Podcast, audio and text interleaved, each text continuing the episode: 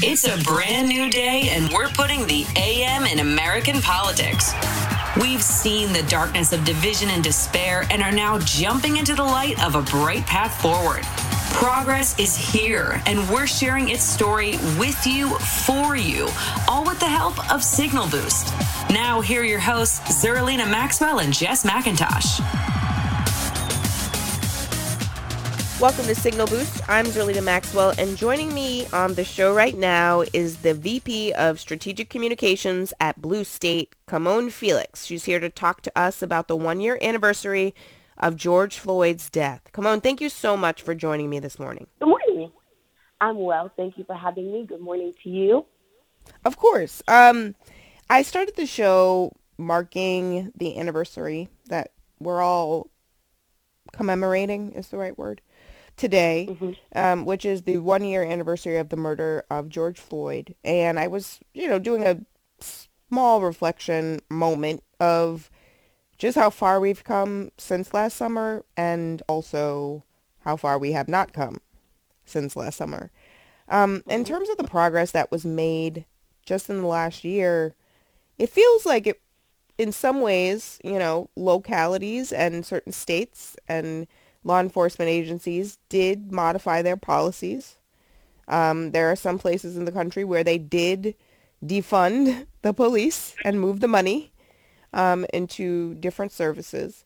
Um, but I guess my first question is, can you just reflect on how you feel today, um, one year since the murder of George Floyd, in the sense that, you know, we we've made progress, but obviously have so far to go.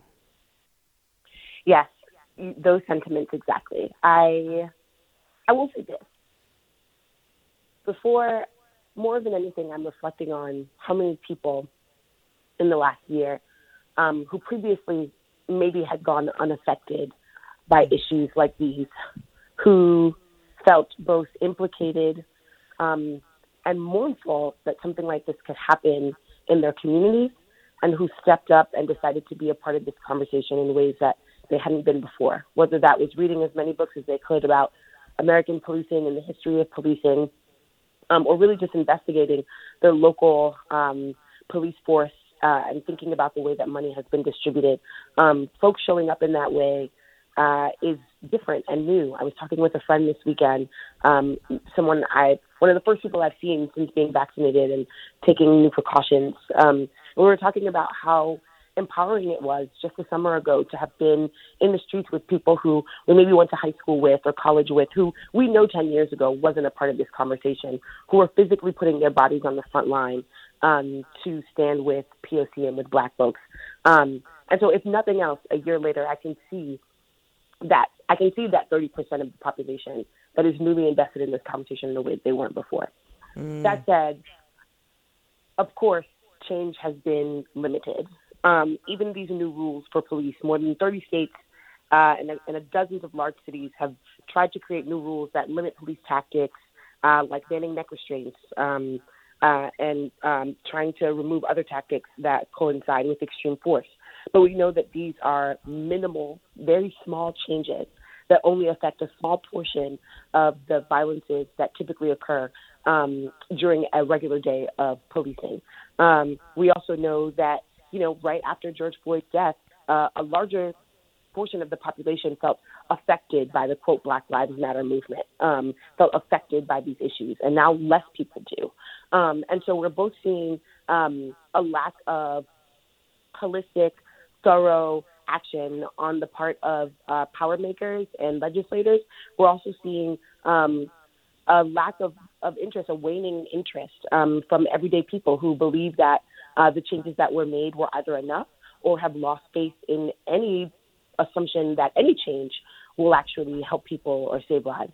Um, so I'm feeling um, grateful for community, grateful for growth, um, but as always, skeptical of the change process um, mm-hmm. that we employ to try to deal with these age old historic violences um, that honestly won't be dealt with until they're uprooted completely at the source. It's it's so important to understand that when we we want to make systemic change, sometimes that means we need to like dismantle the whole thing. And that's the piece I've actually in my um, adult progressiveness, um, I think I've become more progressive, you know, as I get older, not less. Um, mm-hmm. But I think I'm I'm more clear-eyed about it, right? Like I know that dismantling so so I remember, you know, in my 20s you sort of hang out with people who were like, "We need to dismantle capitalism." And I'd be like, "Sounds like a great idea. How are you going to do that and what are you going to replace it with?" And in the meantime, the single moms of babies, how are they going to feed their kids? Like what are we going to do to make sure that the most vulnerable are not hurt more when the mm-hmm. system is dismantled?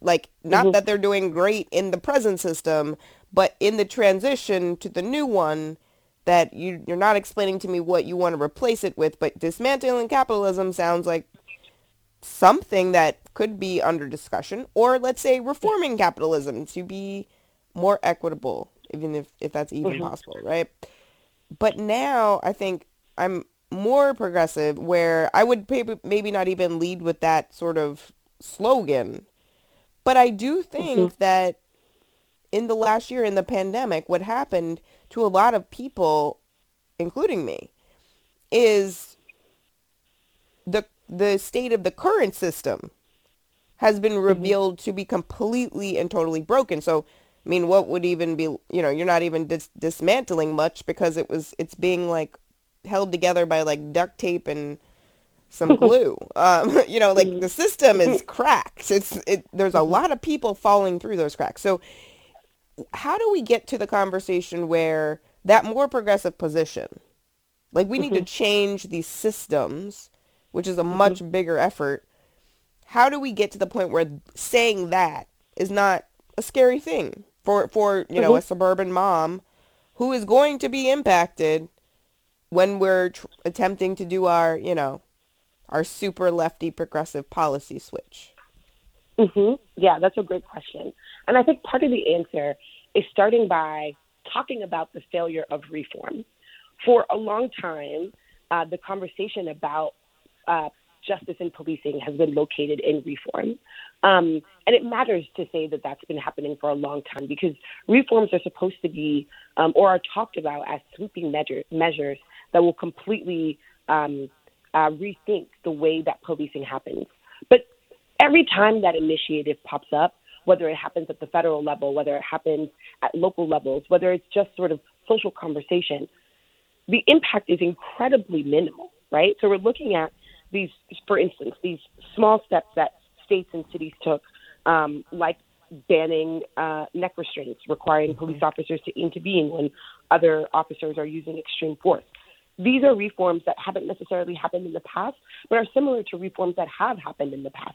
For instance, the kind of uh, uh, neck restraints that Chauvin used were not banned, but a similar uh, neck restraint, like the chokehold, was banned in New York a couple of years ago after uh, Eric Garner's death. And still, there was another chokehold that was possible to kill uh, George Floyd, right? So these small reforms obviously aren't the necessary steps that we need. They're first steps, they're baby steps, and in some ways, in some worlds, they can be useful, but they're not the necessary ones.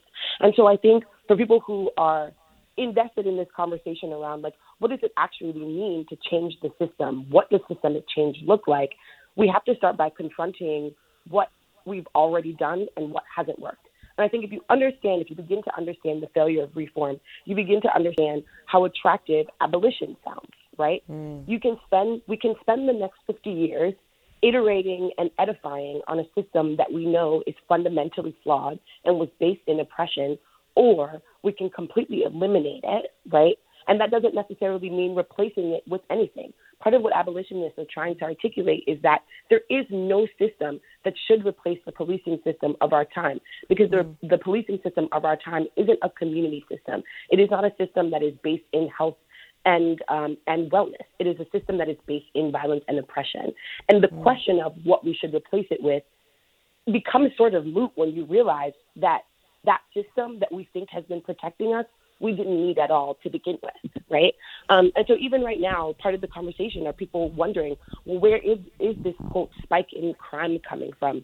I mean, I don't know about you, but I spent the entire year in my home wondering Right. if I was going to die, right? Right. That kind of anxiety, of course, breeds uh, not necessarily crime, but the kind of environments where harm is, is can happen, right? So we're looking, we're creating false causations. We're saying, oh, defunding the police is causing more crime. No, people are hurting. People are in pain. Right. People haven't gotten the care that they need. That's what causes harm, and it's harm that causes crime. Uh, so yeah, that's part of where I think the rethinking starts. Just talking about reform and how that's failed. I, I love that um, you phrase it this way that it's the harm that causes the crime, right? And so thinking through what the new system would look like requires an obvious conversation about poverty and education mm-hmm. and mm-hmm. access to health care and mental health care. And it feels to me like those are conversations that everyone should be willing to have because everybody needs mm-hmm. all of those things. No matter what color you are, no matter what, where you live, what race you are, what background, what, where you land on the political spectrum, you need clean air, you need food, you need water, you know what I mean? And you need mental health. And you need your physical health. Hopefully the physical health comes from those the other things I listed like healthy food, education, and water that is clean mm-hmm. and not filled with lead, um, for mm-hmm. example. So it mm-hmm. feels to me like that's a maybe even an easier conversation to have before the foundational conversation about policing. But how do we actually I feel like we don't even have the easier conversation. we like don't even want to have we don't want to talk about race at all. We're like, no, we like cover our ears. We're like, no, America is great. Um and black people are like, well, like we're just like we know some stuff about your history. Um so do you do you feel like this is also a moment to have that larger conversation about education, about poverty, about the ways in which the systems oppress economically as well? Do you think those conversations need to happen in tandem to get Yeah, to, to actually get us to where we need to go? For sure, we can't talk about communities without talking about the health of our communities. Like, like well, like first of all, part of what we need to start is by framing these things as basic care. Like, Right. mental health care should be basic care. Making sure that people have enough food to eat should be basic care, right? Like making sure that the children in your community feel like they can trust each other and are learning from each other and can trust the adults in their community. That's basic care. And I think when we start to evaluate how we provide basic care to everyone, right? How we make sure that the kind of care that people are getting when they're at their best, when they're at their wealthiest, is the kind of care that people are getting when they're not at the best, when they aren't incredibly wealthy. Um, and, and I definitely think that if we start the conversation there, or at least try to locate the conversation in health, in wellness, um, then it's easier to understand the flaws of policing.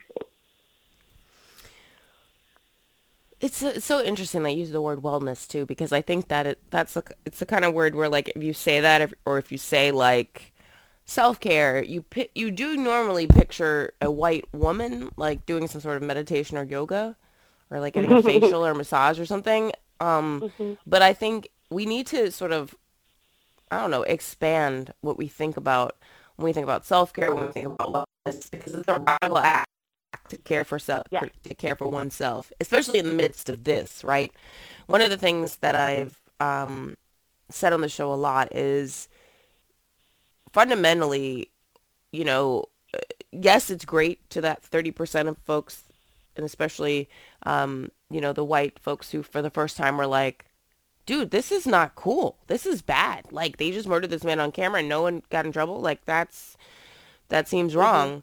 Um, and one of the things I say on the show all the time is I still exist in a body. Like my body is one and your body is one that if we walk around in the world and somebody were to kill us, kill us, maim us, harm us, they could go home. Like they could go home as long as they tell the right story. And we know what the story is because we watched a million of these cases. And if you look back, the scripts are almost always the same. They lurch with an overhand grip. I felt threatened. Like we know what the story is. He reached for something. I didn't know what it was. Um, I felt fear. and I, it was an imminent threat. We know that we know the script. Um, so are we actually ever going to be at a point where Black Lives Matter? Um, until that statement that I just said, like you or I could walk out in the world, be killed, and the person just has to come up with the right story to tell in order to get away with it. Like we're not, our lives don't matter until that's not true, right? Yeah, I mean, not to get super complicated at 7:50 a.m., but like the question of when and whether or not Black lives will ever matter is also a global question, right? It's also mm. a question about capitalism. It's also a question about colonialism um, and settler colonialism, right? Um, what we are, what we're actually having is a global conversation about um, the hierarchy of human values and the way that race has been used as a container for human value and the way that that has been socialized across the entire globe. So it's not just here where you know a, a black person or a person who is of a darker skin tone, um, because in other places they may not be considered black per se, but they may be considered of a different uh, named oppressive class that still lies in anti-blackness, right? Like the the notion of our bodies being less valuable than other bodies is a global notion, um, and part of what I have been working on personally, um, not just uh, professionally, but personally thinking about like how do I locate this conversation beyond the U.S. in a way um, that is helpful to what's happening in the U.S. Like how do we build solidarity and build communities um, outside of the U.S. that actually help us to move things within the U.S. Um, and there's a lot of evidence for how that has worked. You know, if you read Frantz Fanon, if you read uh, from any organizers, especially socialist organizers, black socialist organizers uh, in the early 60s, they were trying to impress on people early, like this struggle against anti-blackness, the global struggle. Um, mm-hmm. I think again, like not to get too complicated, um, it, it's we're not free here if we're not if we go to another country and in that country too we become not free. Um, we're not free if we can if you and I one day are able to walk you know down the street without fear of death here in this country, but in another country, if we were of a different class or caste, would have to face the same fear. Um, so yeah, that's what I'm thinking a lot about. Um, broadening that notion of like when, where, and how Black Lives Matter and where Black lives can be located to, um, yeah. I think that's it. I mean, it's it's, it's just an important point to always sort of expand this, you know, the spectrum that you're considering in terms of um, Black Lives Mattering. It's a global mm-hmm. issue. Anti-black racism, that's a global thing. I mean, mm-hmm. one of the things that is always so baffling to me is like there was one time I was we only have one more minute and Hannah's going to tell me to break in a minute, but I'm going to tell the story is like just, you know, there one of the things about white supremacy is that everybody learns it. Everybody mm-hmm. everywhere. And so I remember one time I'm at I was out in Brooklyn in my old neighborhood um one day and there were tourists like sitting outside. We're just all sitting outside because it's one of those bars in Brooklyn that where you can sit outside. And mm-hmm. popular area for Airbnbs, especially European Airbnb tourists. So not not entirely unusual to have German tourists who don't really speak a lot of English um, hanging out at a bar in Brooklyn, Bed-Stuy. Um, and at one point, this very intoxicated German woman um, comes up to me and one of my friends and basically berates us, like starts a fight and mm. we're like, "Bam, please, like, you know, like leave us alone. We were buying our business over here." Um, and all of a sudden, in the middle of the conversation, she starts to accuse us of saying something about the color of her hair. It was so weird. It was mm. like, you said that my hair was yellow and I was like I didn't even speak any of the words that you just said. I don't even know I didn't even say anything. I don't we didn't say anything. We're over here minding our business. Um and then she she begins to physically assault us. Like bi- attempt to fit. So she's like swinging at my friend. I'm wow. holding up like I am blocking it to like protect my friend. Um and the bouncer wow. is just watching all of this happen and he's doing absolutely nothing. And I thought for a moment, like, wow, why isn't That's he helping? And then I was like, oh, he ain't helping because this is a blonde, white German tourist. And if he calls the police, they're going to show up and either shoot him or me or my mm-hmm. friend. all black people. They're not, I mean, we're being assaulted by this, per, but like the, the white supremacy was deep because the way she was speaking to us was sh- with the knowledge that she was superior. And for me, right. it was like, wow, she learned that all the way from Germany. I mean, not mm-hmm. Germany's a bad example, but but I think that it's really important to understand that it's a global thing. It's not just in the United because States. Because where she's from. Um, but we have to we have to take a break because Hannah's yelling at me in my ear. Um, but Kimon, Felix from Blue State. Thank you so much. Thanks for listening to the Signal Boost podcast. We'll be back tomorrow with more news.